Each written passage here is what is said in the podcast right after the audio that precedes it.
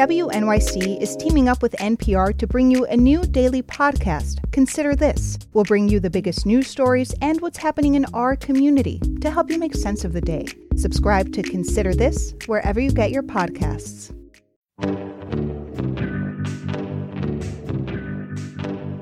This is the New Yorker Fiction Podcast from The New Yorker magazine. I'm Deborah Treisman, fiction editor at The New Yorker. Each month, we invite a writer to choose a story from the magazine's archives to read and discuss. This month, we're going to hear Where You'll Find Me by Ann Beattie, which was published in The New Yorker in March of 1986. What's wrong with me, Howard says. It's almost the first time he's looked at me since I arrived. I've been trying not to register my boredom and my frustration with Kate's prattle. Maybe we should get a tree, I say. I don't think it's Christmas that's making me feel this way, Howard says. The story was chosen by Greg Jackson, whose debut story collection Prodigals was published in 2016. Hi, Greg. Hi, Deborah. So you were once a student of Ann Beattie's, right? Yes, I was. Where, where, and when was that? I was her student at the University of Virginia in 2011, 2012. Um, I had a workshop with her, and she was then my thesis advisor. Um, and I chose her as my thesis advisor because she never liked any of my work. and I thought, what better person to learn from? I, kn- I knew in some sense that uh, she was right and that my work wasn't very good, but I didn't really know why. And I thought if I just hung out with her for a really long time, I'd figure out what she knew that I didn't. Did that work? Um, you know, it's funny. It didn't really work. And I think this is like the side of teaching writing that's impossible. But she did tell me a number of things that were so true that when I was able to understand what she was saying, I realized if I'd gotten it at the time, it would have helped a lot. But it's one of those things where you have to actually experience the truth of it in practice. She was dead on, but um, it's just it's hard to like hear a maxim and then be like, oh yeah, that's what I should be doing in my writing. Yeah. And at that time, had you read a lot of her work? I'd read a fair number of her stories, partly coming into Virginia. I knew that she was one of the people I was really excited about studying with, but I can't say that I had a kind of comprehensive view of her career. What was it that appealed to you about the stories that you'd read? Well, they were so different from what I was doing, and probably different from, in some ways, from what I've gone on to do. Um, you know, I think sometimes people apply this term minimalism, and I think she rebels against that term, and I understand why. I don't think she's minimalist, but I did think of myself at the time as maximalist, as trying to kind of fit as much of all the nuance of any given moment into um, what I was writing. And I felt like with her, there was some ability to just say less than I ever would have been comfortable saying, and somehow in saying less to conjure something that's so kind of rich and mysterious in just itself it was a kind of discipline that I didn't have and, and still don't really have. Yeah. And when you um, chose this story, Where You'll Find Me, which I think you said you now teach, was that a story you knew back then? Is it a story that you came to later?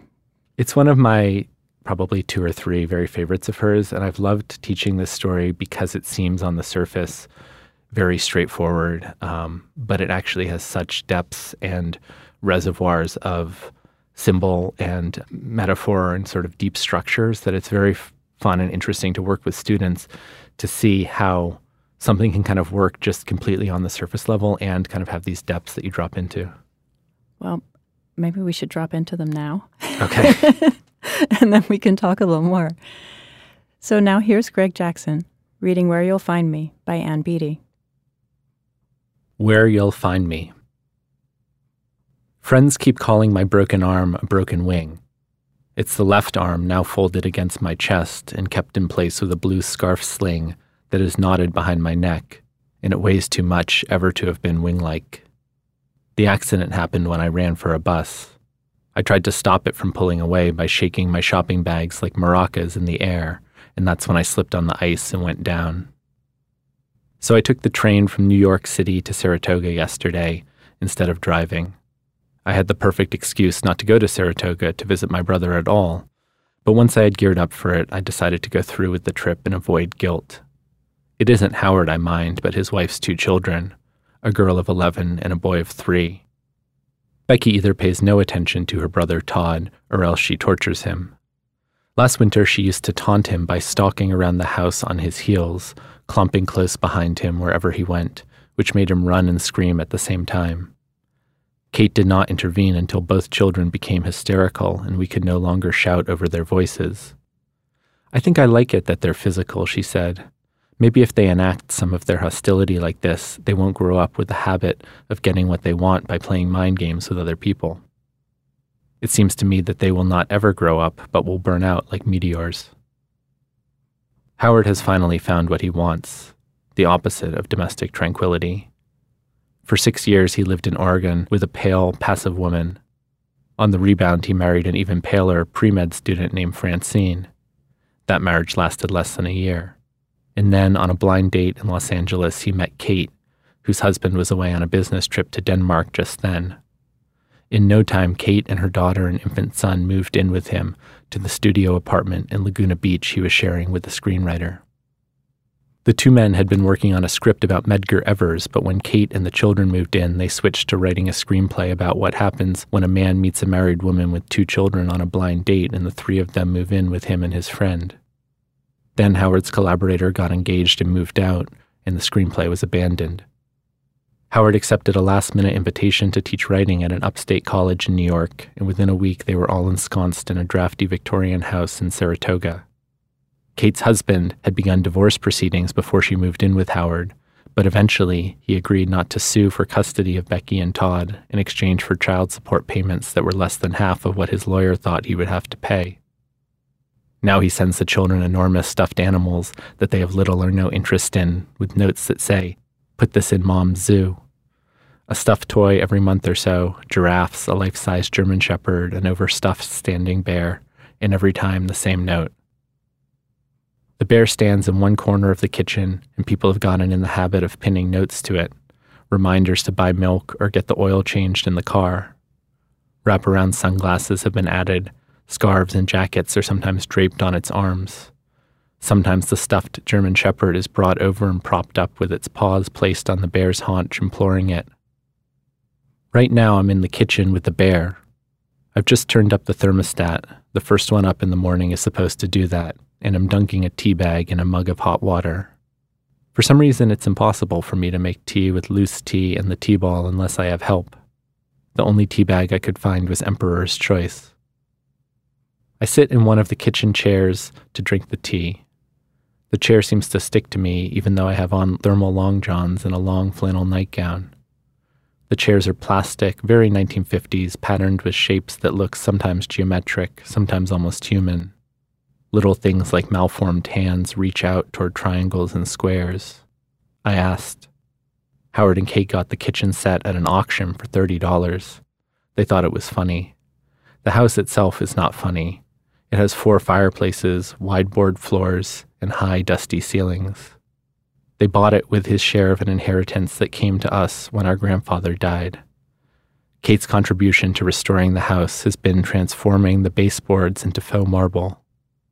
How effective this is has to do with how stoned she is when she starts. Sometimes the baseboards look like clotted versions of the kitchen chair pattern instead of marble. Kate considers what she calls parenting to be a full time job. When they first moved to Saratoga, she used to give piano lessons. Now she ignores the children and paints the baseboards. And who am I to stand in judgment? I am a 38 year old woman, out of a job, on tenuous enough footing with her sometime lover that she can imagine crashing emotionally as easily as she did on the ice. It may be true, as my lover Frank says, that having money is not good for the soul. Money that is given to you, that is. He is a lawyer who also has money, but it is money he earned and parlayed into more money by investing in real estate. An herb farm is part of this real estate. Boxes of herbs keep turning up at Frank's office herbs in foil, herbs in plastic bags, dried herbs wrapped in cones of newspaper. He crumbles them over omelets, roasts, vegetables. He is opposed to salt. He insists herbs are more healthful. And who am I to claim to love a man when I am skeptical even about his use of herbs? I am embarrassed to be unemployed. I am insecure enough to stay with someone because of the look that sometimes comes into his eyes when he makes love to me. I'm a person who secretly shakes on salt in the kitchen, then comes out with her plate smiling as basil is crumbled over the tomatoes. Sometimes in our bed, his fingers smell of rosemary or tarragon, strong smells, sour smells. Whatever Shakespeare says or whatever is written in Culpeper's Complete Herbal, I cannot imagine that herbs have anything to do with love. But many brides to be come to the herb farm and buy branches of herbs to stick in their bouquets. They anoint their wrists with herbal extracts to smell mysterious. They believe that herbs bring them luck. These days they want tubs of rosemary in their houses, not ficus trees. I got in right on the cusp of the new world, Frank says. He isn't kidding. For the Christmas party tonight, there are cherry tomatoes halved and stuffed with peaks of cheese, mushrooms stuffed with pureed tomatoes, tomatoes stuffed with chopped mushrooms, and mushrooms stuffed with cheese. Kate is laughing in the kitchen. No one's going to notice, she mutters. No one's going to say anything. Why don't we put out some nuts? Howard says. Nuts are so conventional. This is funny, Kate says, squirting more soft cheese out of a pastry tube. Last year we had mistletoe and mulled cider. Last year we lost our sense of humor. What happened that we got all hyped up? We even ran out on Christmas Eve to cut a tree. The kids, Howard says. That's right, she says. The kids were crying. They were feeling competitive with the other kids or something. Becky was crying. Todd was too young to cry about that, Howard says.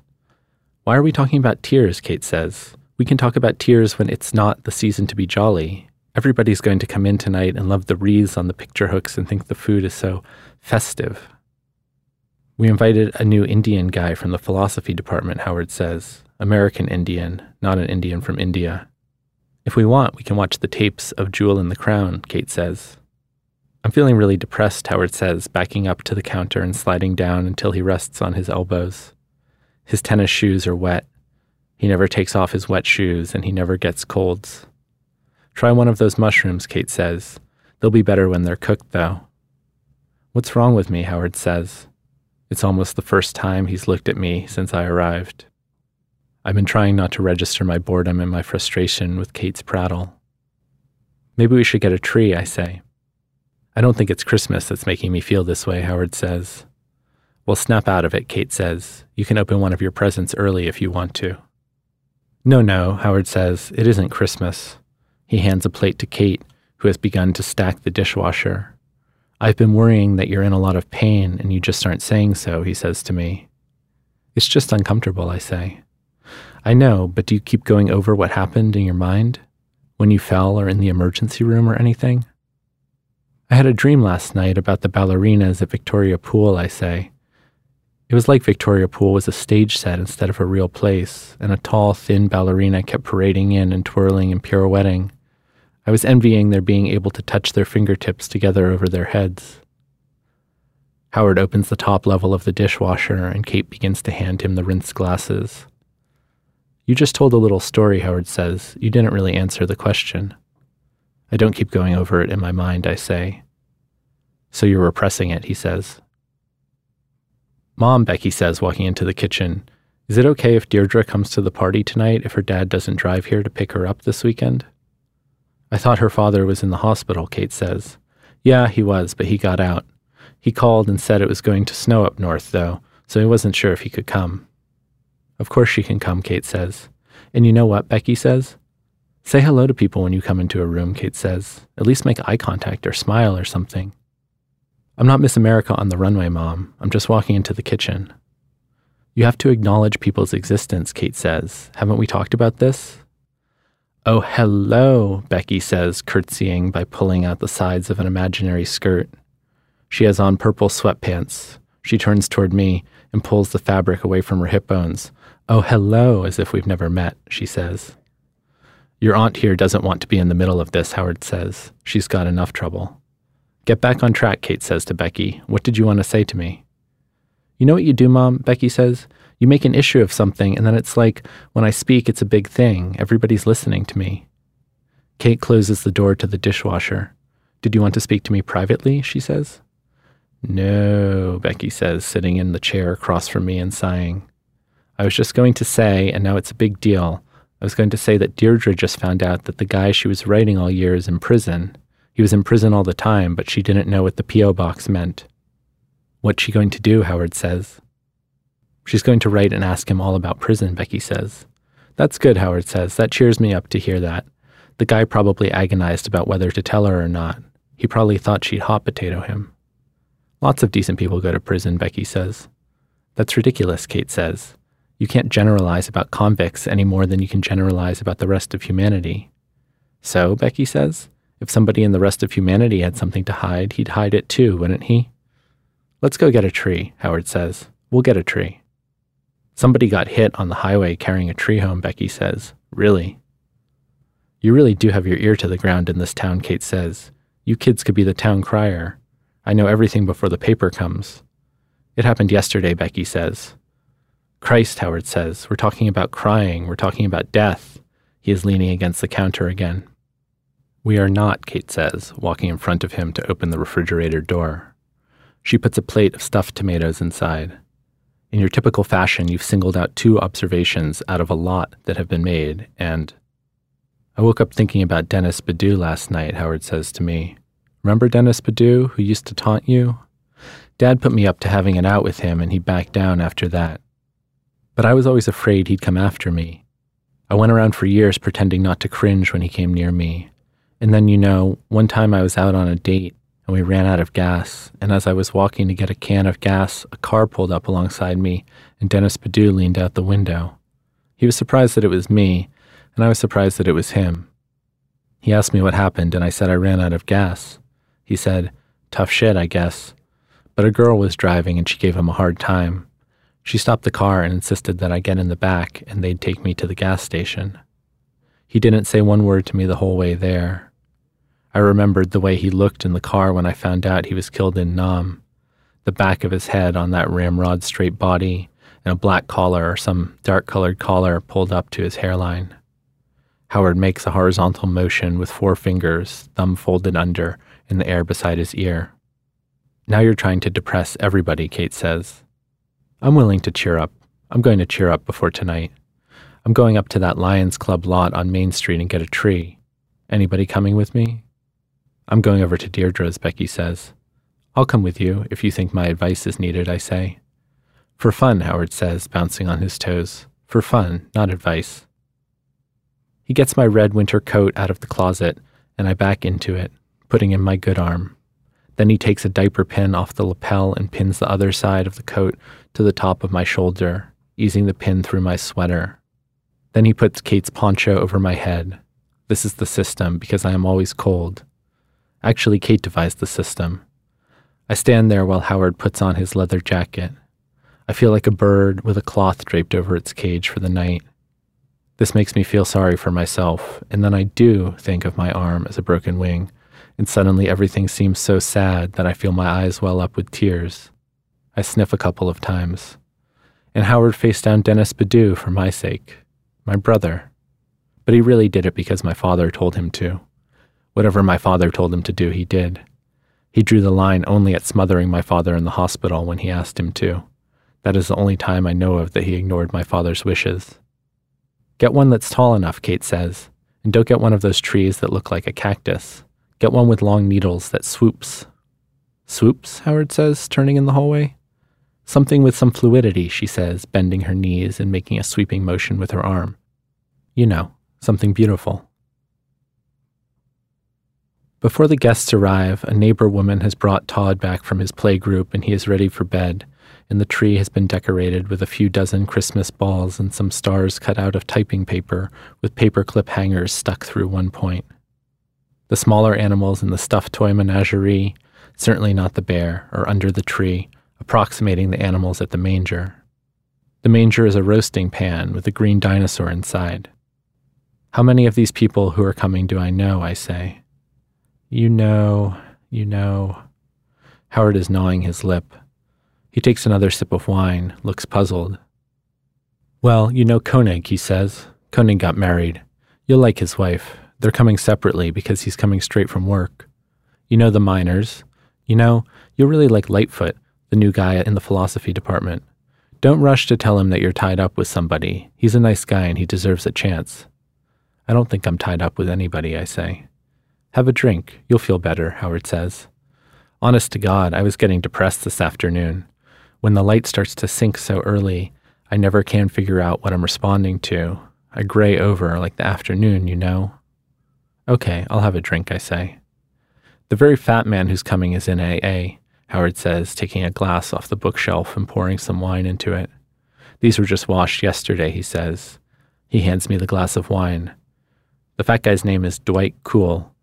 The Jansons, who are also coming, introduced us to him. He's a bachelor, used to live in the Apple, mystery man.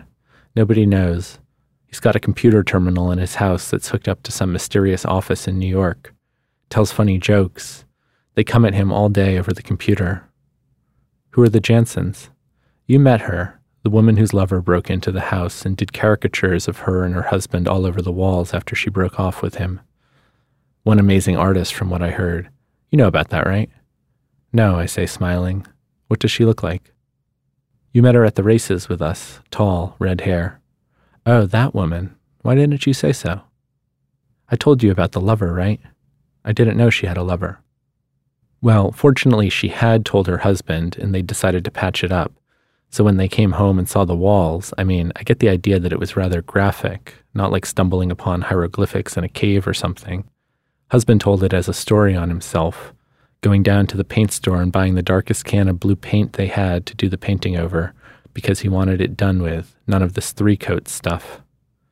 Howard has another sip of wine. You haven't met her husband, he says. He's an anesthesiologist. What did her lover do? He ran the music store. He left town. Where did he go? Montpelier. How do you find all this stuff out? Ask, get told, Howard says. Then he was cleaning his gun in Montpelier the other day and it went off and he shot himself in the foot. Didn't do any real damage, though. It's hard to think of anything like that as poetic justice, I say. So are the Jansons happy again? I don't know. We don't see much of them, Howard says. We're not really involved in any social whirl, you know. You only visit during the holidays, and that's when we give the annual party. Oh, hello, Becky says, sweeping into the living room from the front door, bringing the cold and her girlfriend Deirdre in with her. Deirdre is giggling, head averted. My friends, my wonderful friends, Becky says, trotting past, hand waving madly. She stops in the doorway and Deirdre collides with her. Deirdre puts her hand to her mouth to muffle a yelp, then bolts past Becky into the kitchen. I can remember being that age, I say. I don't think I was ever that stupid, Howard says. A different thing happens with girls. Boys don't talk to each other all the time in quite the same intense way, do they? I mean, I can remember when it seemed that I never talked, but that I was always confiding something. Confide something in me, Howard says, coming back from flipping the Bach on the stereo. Girls just talk that way to other girls, I say, realizing he's serious. Gidon Kremer, Howard says, clamping a hand over his heart. God, tell me that isn't beautiful. How did you find out so much about classical music? I say, by asking and getting told. In New York, he says, before I moved here, before LA even, I just started buying records and asking around. Half the city is an unofficial guide to classical music. You can find out a lot in New York. He pours more wine into his glass. Come on, he says, confide something in me. In the kitchen, one of the girls turns on the radio and rock and roll played low crosses paths with Bach's violin. The music goes lower still. Deirdre and Becky are laughing. I take a drink, sigh, and nod at Howard. When I was in San Francisco last June to see my friend Susan, I got in a night before I said I would, and she wasn't in town, I say.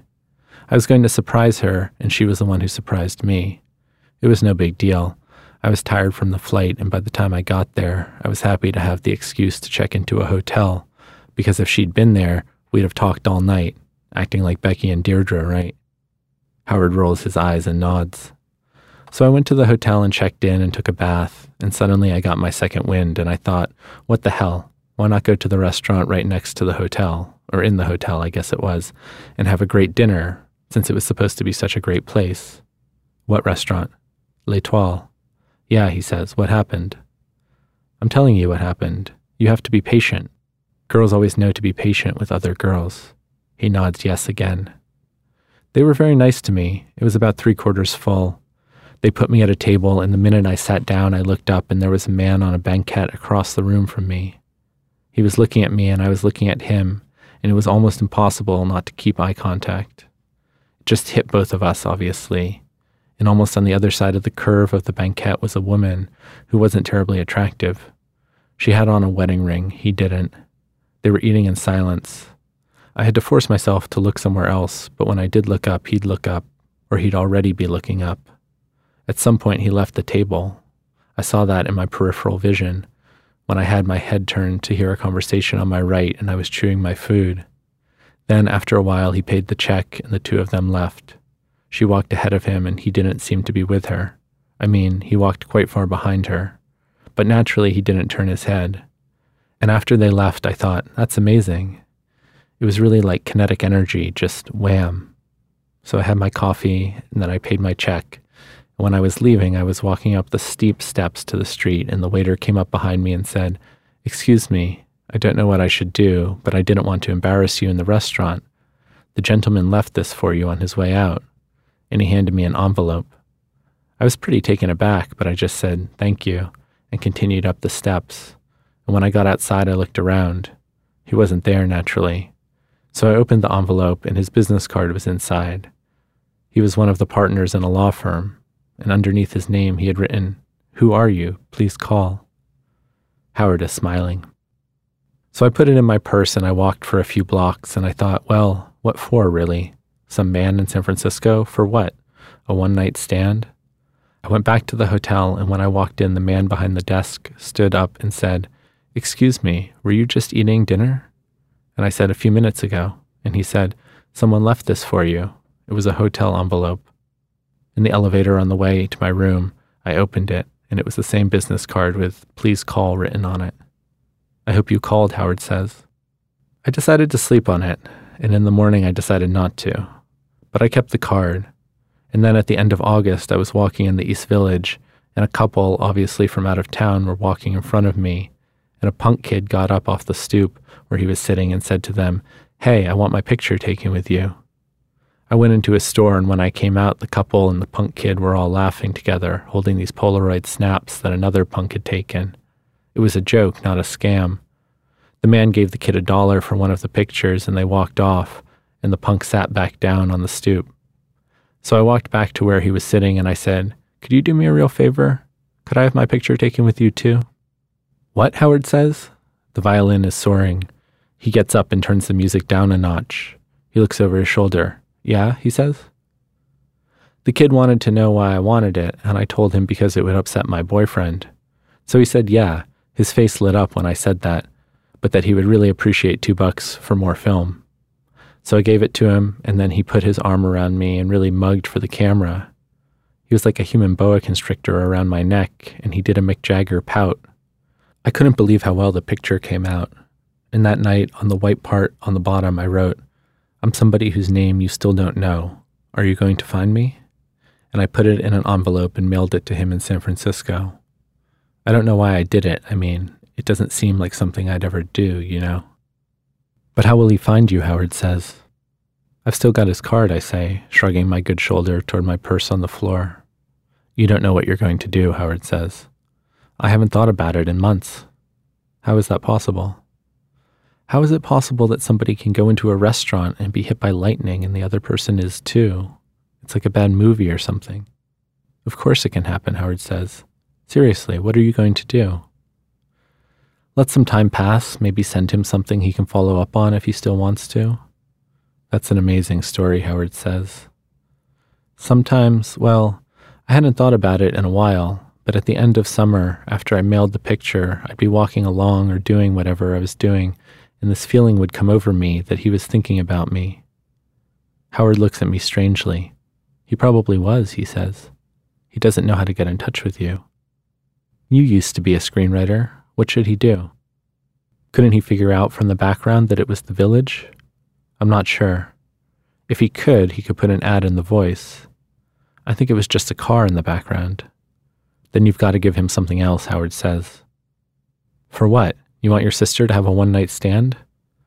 You make him sound awfully attractive, Howard says. Yeah, but what if he's a rat?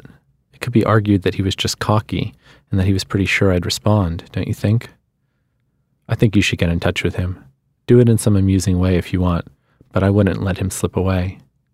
I never had him, and from the look of it, he has a wife. You don't know that. No, I say, I guess I don't know. Do it, Howard says. I think you need this. And when he speaks, he whispers, just what a girl would do. He nods his head, yes. Do it, he whispers again. Then he turns his head abruptly to see what I am staring at. It is Kate, wrapped in a towel after her bath, trailing the long cord of the extension phone with her. It's Frank, she whispers, her hand over the mouthpiece. He says he's going to come to the party after all. I look at her dumbly, surprised. I'd almost forgotten that Frank knew I was here. He's only been here once with me, and it was clear that he didn't like Howard and Kate. Why would he suddenly decide to come to the party? She shrugs, hand still over the mouthpiece. Come here, she whispers. I get up and start toward the phone. If it's not an awful imposition, she says, maybe he could bring Deirdre's father with him. He lives just around the corner from you in the city. Deirdre's father, I say. Here, she whispers, he'll hang up. Hi, Frank, I say, talking into the phone. My voice sounds high, false.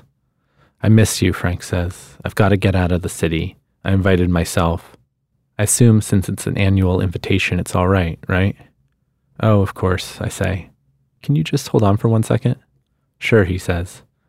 I cover the mouthpiece again. Kate is still standing next to me. I was talking to Deirdre's mother in the bathroom, Kate whispers. She says that her ex husband's not really able to drive yet and that Deirdre has been crying all day. If he could just give him a lift, they could take the train back, but. Frank, this is sort of crazy and I don't quite understand the logistics, but I'm going to put Kate on. We need for you to do us a favor. Anything, he says, as long as it's not about Mrs. Joan Wilde-Young's revision of a revision of a revision of a spiteful will. I hand the phone to Kate. Frank, she says, you're about to make a new friend. Be very nice to him because he just had his gallbladder out and he's got about as much strength as seaweed. He lives on 79th Street. I am in the car with Howard, huddled in my coat and the poncho. We are on what seems like an ironic mission. We are going to the 7 Eleven to get ice. The moon is shining brightly, and patches of snow shine like stepping stones in the field on my side of the car. Howard puts on his directional signal suddenly and turns, and I look over my shoulder to make sure we're not going to be hit from behind. Sorry, he says. My mind was wandering. Not that it's the best marked road to begin with. Miles Davis is on the tape deck, the very quiet kind of Miles Davis. We've got a second for a detour, he says. Why are we detouring? Just for a second, Howard says. It's freezing, I say, dropping my chin to speak the words so that my throat will warm up for a second. I raise my head. My clavicle is colder. What you said about kinetic energy made me think about doing this, Howard says. You can confide in me and I can confide in you, right? What are you talking about? This, he says, turning onto property marked no trespassing. The road is quite rutted where he turns onto it, but as it begins to weave up the hill, it smooths out a little. He is driving with both hands gripping the wheel hard, sitting forward in the seat, as if the extra inch plus the brights will help him see more clearly. The road levels off, and to our right is a pond.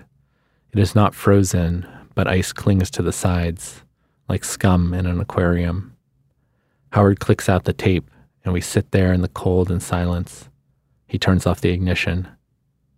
There was a dog here last week, he says. I look at him.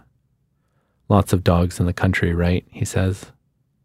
What are we doing here? I say, drawing up my knees. I fell in love with somebody, he says. I had been looking at the water, but when he spoke, I turned and looked at him again. I didn't think she'd be here, he says quietly. I didn't even really think that the dog would be here. I just felt drawn to the place, I guess. That's all. I wanted to see if I could get some of that feeling back if I came here. You'd get it back if you called that man or wrote him. It was real. I could tell when you were talking to me that it was real. Howard, did you say you fell in love with somebody? When? A few weeks ago. The semester's over. She's graduating. She's gone in January. A graduate student like that. A 22 year old kid, one of my pal Lightfoot's philosophy students. Howard lets go of the wheel. When he turned the ignition off, he had continued to grip the wheel. Now his hands are on his thighs. We both seem to be examining his hands. At least I am looking at his hands, so I do not stare into his face, and he has dropped his eyes. It was all pretty crazy, he says. There was so much passion so fast. Maybe I'm kidding myself, but I don't think I let on to her how much I cared. She saw that I cared, but she. she didn't know my heart kept stopping, you know. We drove out here one day and had a picnic in the car. It would have been your nightmare picnic, it was so cold. And a dog came wandering up to the car, big dog right over there. I look out my window, almost expecting that the dog may still be there. There were three freezing picnics. This dog turned up at the last one. She liked the dog. It looked like a mutt, with maybe a lot of golden retriever mixed in. I thought it was inviting trouble for us to open the car door because it didn't look like a particularly friendly dog. But she was right and I was wrong. Her name is Robin, by the way. The minute she opened the door, the dog wagged its tail. We took a walk with it. He juts his chin forward. Up that path there, he says. We threw rocks for it, a sure crowd pleaser with your average lost in the woods American dog, right? I started kidding around, calling the dog Spot. When we were back at the car, Robin patted its head and closed the car door, and it backed off, looking very sad, like we were really ruining its day to leave. As I was pulling out, she rolled down the window and said, Goodbye, Rover, and I swear its face came alive. I think his name really was Rover. What did you do? I say. You mean about the dog or about the two of us? I shake my head. I don't know which I mean. I backed out, and the dog let us go. It just stood there. I got to look at it in the rearview mirror until the road dipped and it was out of sight. Robin didn't look back. What are you going to do? Get ice, he says, starting the ignition. But that isn't what you meant either, is it? He backs up, and as we swing around toward our own tire tracks, I turn my head again, but there is no dog there watching us in the moonlight. Back at the house, as Howard goes in front of me up the flagstone pathway, I walk slower than I usually do in the cold, trying to give myself time to puzzle out what he makes me think of just then. It comes to me at the moment when my attention is diverted by a patch of ice I'm terrified of slipping on. He reminds me of that courthouse figure I don't know what it's called. The statue of a blindfolded woman holding the scales of justice. Bag of ice in the left hand, bag of ice in the right, but there's no blindfold. The door is suddenly opened, and what Howard and I see before us is Koenig, his customary bandana tied around his head, smiling welcome, and behind him, in the glare of the already begun party, the woman with red hair holding Todd, who clutches his green dinosaur in one hand and rubs his sleepy, crying face with the other. Todd makes a lunge, not really toward his father, but toward wider spaces, and I'm conscious all at once of the cigarette smoke swirling and of the heat of the house there in the entranceway that turn the bitter cold outdoor air silver as it comes flooding in. Messiah, Kate's choice of perfect music for the occasion, isn't playing. Someone has put on Judy Garland, and we walk in just as she is singing. That's where you'll find me. The words hang in the air like smoke. Hello, hello, hello, hello, Becky calls, dangling one knee socked leg over the balcony as Deirdre covers her face and hides behind her. To both of you, just because you're here, from me to you, a million, a trillion hellos. That was Greg Jackson reading Where You'll Find Me by Ann Beattie. The story appeared in The New Yorker in March of 1986 and was included in Beattie's collection Where You'll Find Me and Other Stories, which was published later that year. The New Yorker Festival is back, and it's our 21st year. Undeterred by COVID, we're coming to you virtually with a fantastic lineup, and you can enjoy it all without even putting on your shoes. Chris Rock is joining us, Jerry Seinfeld and Steve Martin too, and a performance and conversation with Fiona Apple. There's also Elizabeth Warren and Alexandria Ocasio Cortez, Eric Holder, and many more. You can find out everything that's happening and buy tickets at newyorker.com slash festival. Again, that's newyorker.com slash festival. See you there.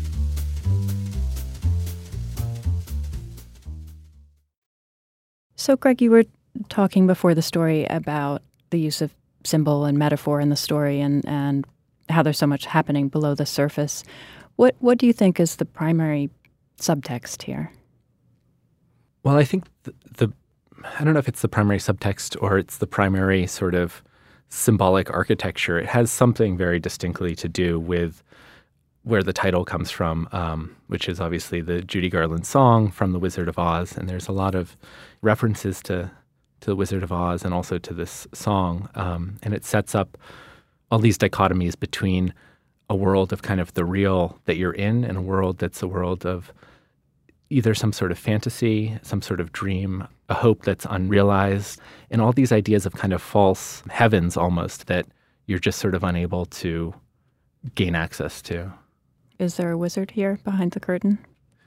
No, there's no wizard. There's kind of a very anti wizard moment. I mean, this story to me seems like it's a very, not just sort of godless story, but kind of the absence of God seems to be a very present aspect of this, whether it's Messiah that isn't playing at the end of the story, and instead we have Judy Garland's song about a kind of make believe heaven, um, or the green dinosaur mm-hmm. that's in the manger in the place of the baby Christ. I mean, dinosaur as you know, kind of maybe the best image of the anti-Christian sort of Darwinian alternative. Um, there's something very robbed of some spiritual quality when the dog isn't there watching them in the moonlight. There's almost a feeling of some absent godlike figure.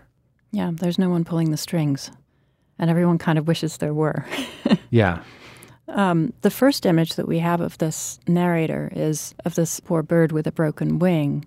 This idea that she's been crippled in so, in some way, you know, by breaking her arm. It's not doesn't seem like it's a huge deal. She fell while she's waving at a, you know, waving her shopping bags. But should we start this story by thinking of this as somebody who is crippled, whether it's emotionally or physically?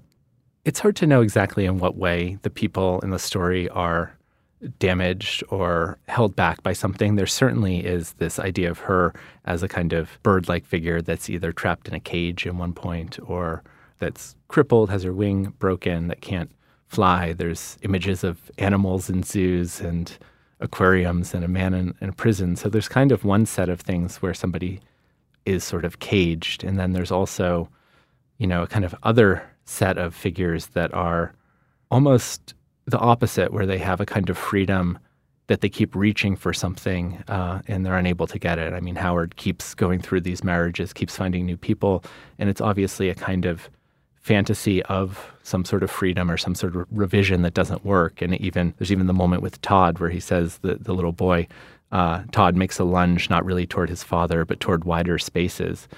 And I think that there's a way in which both of these seem to be problematic options. The sense of being contained or caged, in the sense of in a way being oppressed by your own desire for freedom and at the same time, again, not just to harp on the Wizard of Oz themes and references, but there's also a lot of stuff in this story about sort of being on a path, and it's unclear where the path leads. And for her, there's the issue of, you know, her constantly falling down or being afraid of falling down on this path. But even for Howard or something, there's a question of this path isn't well marked. And that idea of the kind of godlessness we were just talking about, it's sort of an idea of people not really knowing where they're going or how they navigate this. Some are choosing a kind of risk aversion that maybe is landing them in a life that's more constricting than they want, and some are sort of lunging for freedom. Yeah. Everybody is thinking about someone other than the person they're with. You know, Howard is thinking about the grad student he's fallen in love with and the narrator is thinking about this nameless man in San Francisco. And even in the stories that Howard tells about the party guests, you know, there's the one whose lover breaks into the house and caricatures the walls, and, and everyone is in the wrong, sort of in the wrong relationship in some way. Why do you think all of those relationships are misfiring? Is it because everybody's living in a sort of fantasy land? I think that's part of it.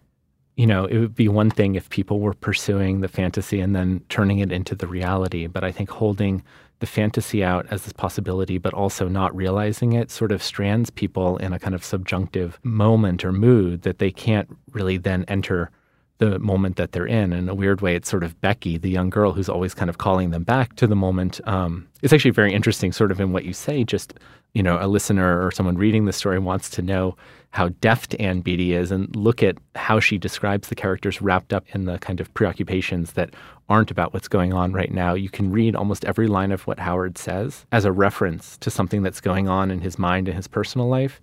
And the story is constructed so that you can only do that backwards or you can only do that a second time. You always find out what you need to know that informed what you learned after the fact. Right. So it really rewards the second time. But yeah, the characters are always, they always sound like they're speaking to somebody else, but they're actually saying something about themselves. Yeah. There's that wonderful, you know, moment where Howard's like jealous of how girls are friends and confide in each other. He's like, please confide in me. please just talk to me. Someone tell me a secret. And in fact, I think on second reading, you realize he wants her to confide in him so that he can confide in her with Absolutely. this secret that's burning a hole in him. One of the first lines that just made me burst out laughing was the idea that Howard met Kate on a blind date. Now, what married woman with two small children goes on a blind date while her husband's in Denmark? I mean, what is that? Right. Completely crazy, these relationships. And then Frank, so we know that the narrator has this boyfriend called Frank, um, who she possibly lives with. We don't know very much about him. What we know about him is he doesn't like salt and he's invested in herbs, um, the way of the future. Uh, so, Right. so coming back to the idea of fairy tales, the, him not liking salt makes me think of King Lear and the fairy tale it's based on, where Mm. the daughter says, "I love you as much as salt in my food," and the father takes it as an insult. When in fact, what she's saying is everything needs salt. You can't have life without salt. There's no flavor. Do you think that's what we're supposed to understand about Frank? That he's become flavorless for this woman. Yeah, I mean, I think he probably is in some sense, although there's kind of an odd parallel where she's talking about having these moments where she feels like the man in San Francisco is thinking about her. And then right at that moment, it turns out Frank has called. Right. And he's decided to come to the party and he's thinking about her. I mean, it's the story She does got her signals crossed. yeah, she has her signals crossed, but also, you know, we are getting things heavily through her perspective. And there's a quality to which we have these moments where characters break through and we see that something's a little different um, from the version that we're getting reported to us. So we kind of get Kate as this annoying, prattly yeah. character, but then we find out that this whole elaborate setup that uh, the narrator wears to deal with her broken arm and being cold, that Kate devised this whole system. So I don't know how much to write off Frank, but he certainly has that quality that you described. And for some reason, when you just were talking about uh, Salt with Lear, I was thinking of Salt in the story of Lot and the idea of looking back. And uh, we have that moment at the end when Robin doesn't look back yeah. and and Howard does.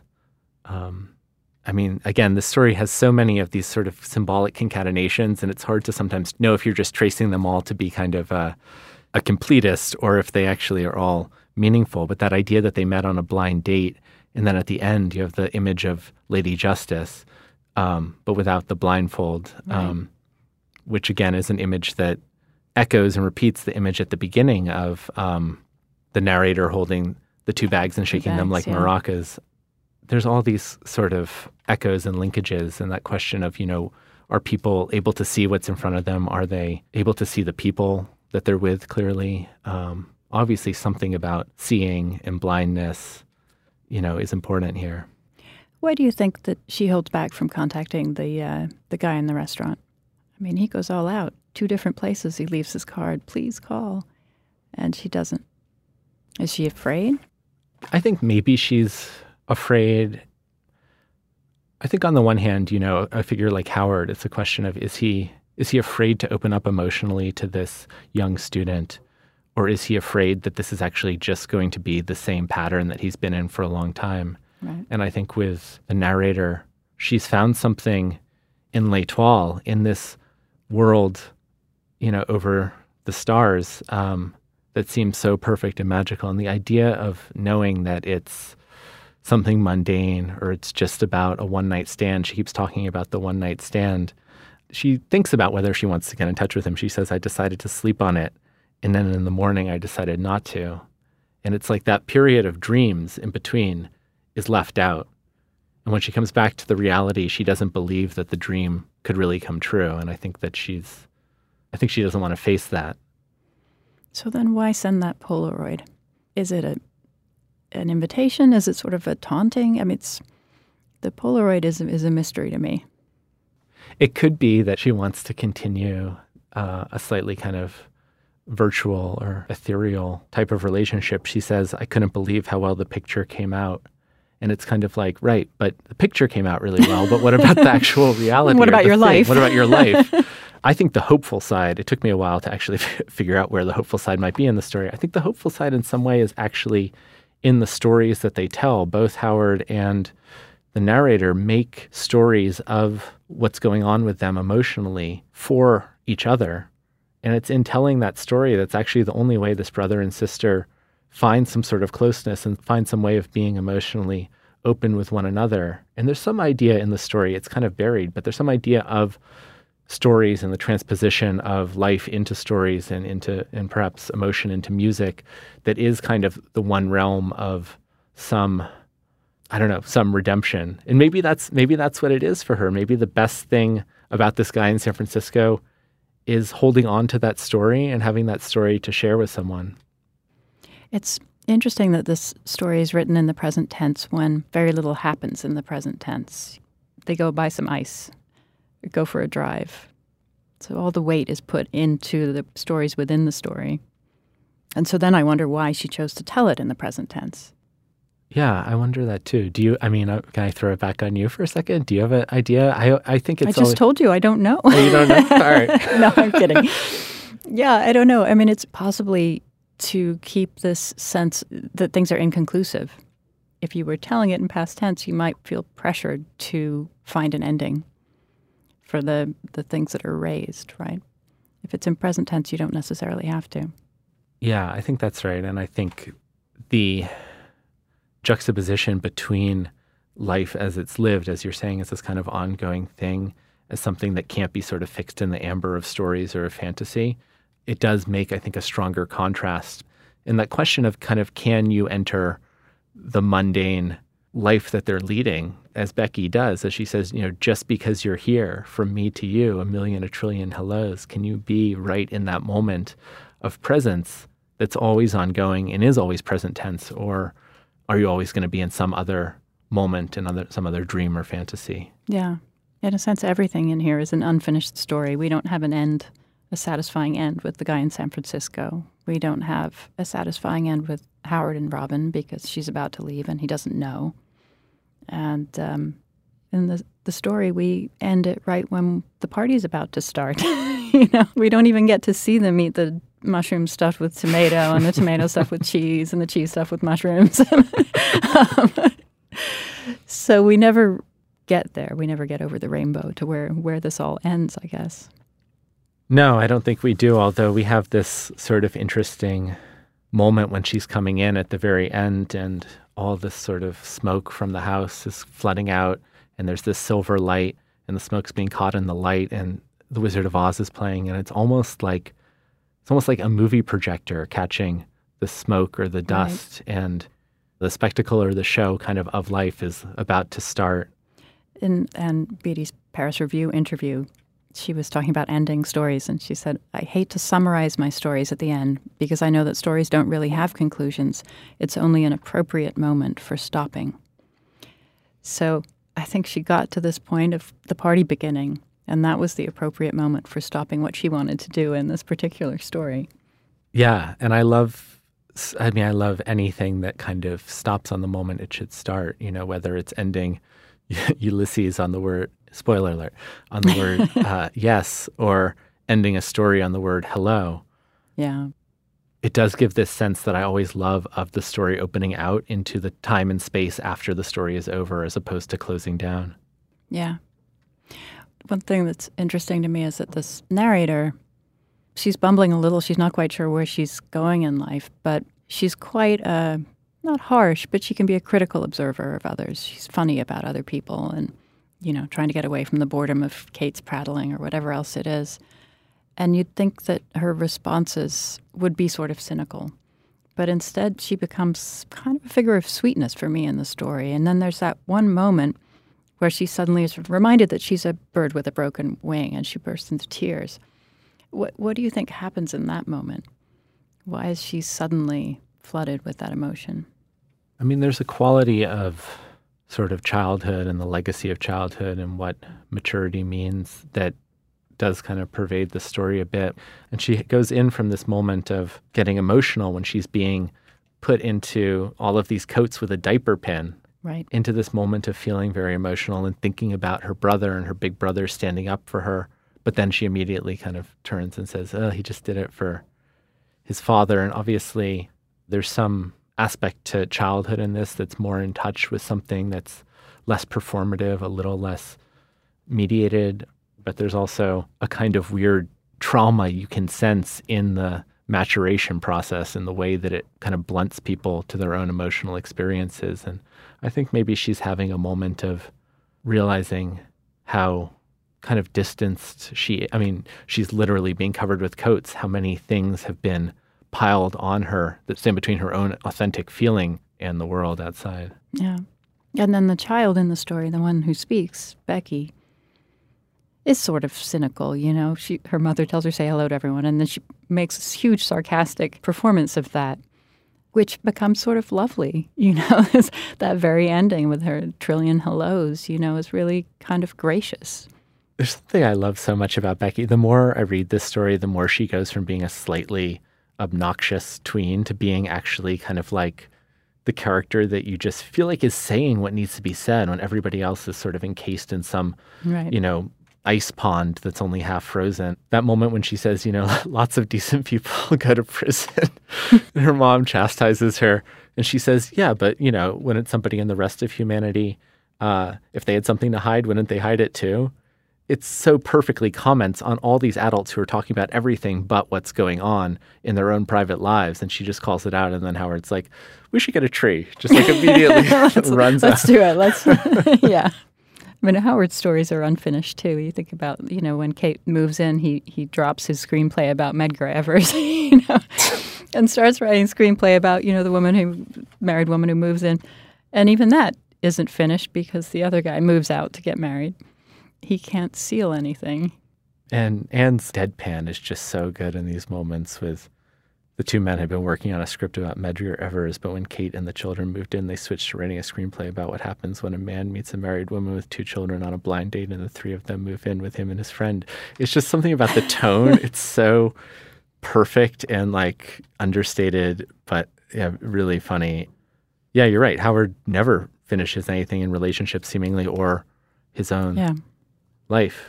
Um, I mean, it seems there's a sense in which everybody here is stumbling or sort of not pursuing what they want to pursue, not being sure what it is they want to pursue. And yet at the same time, you don't sense a huge crisis looming for anyone. You sort of think they're going to just take little steps in one direction or the other, no? Yeah, I think so. And I think that there are definite consolations, even though Howard is obviously, in his own way, kind of feckless and, and flighty. He has this huge passion for music, and he finds something in music that's really transcendent and almost, you know, has a godly quality. And it's sort of echoed again with the woman who had this affair with this guy who, who ran the music shop in town. And then it turns out her husband, who she gets back together with, of course, is an anesthesiologist. It's like everybody's sort of anesthetized. But then there are these moments where it's like music, you know, Bach or Miles Davis or, or some sort of love does kind of swim in and galvanizes a kind of minor, minor key transcendent moment for characters who don't have too much transcendence otherwise. Yeah. I think there's some optimism in in the title, in the in the where you'll find me. It's in the future. You know, you will find me. You'll find me here. Right. There's always the here and the scene of entering a kind of family and a party. Family is the people who have to take you in. There is still a kind of here. Maybe it's not the fantasy. Maybe it's the slightly mundane reality, but maybe it's frank. Uh, but yeah. Yeah. And he's going to turn up with Deirdre's father. And herbs, presumably. and everyone will be happy. well, thank you so much, Greg. Thank you so much for having me. Ann Beattie has published 11 story collections and nine novels, including Mrs. Nixon and last year's A Wonderful Stroke of Luck. A winner of the PEN/Malamud Award and the Rea Award for the short story, she's been publishing fiction in The New Yorker since 1974. Greg Jackson is the author of Prodigals, a story collection published in 2016, for which he won the Bard Fiction Prize and the National Book Foundation's 5 Under 35 Award. You can download more than 150 previous episodes of the New Yorker Fiction Podcast or subscribe to the podcast for free in the Apple Podcast section of the iTunes Store.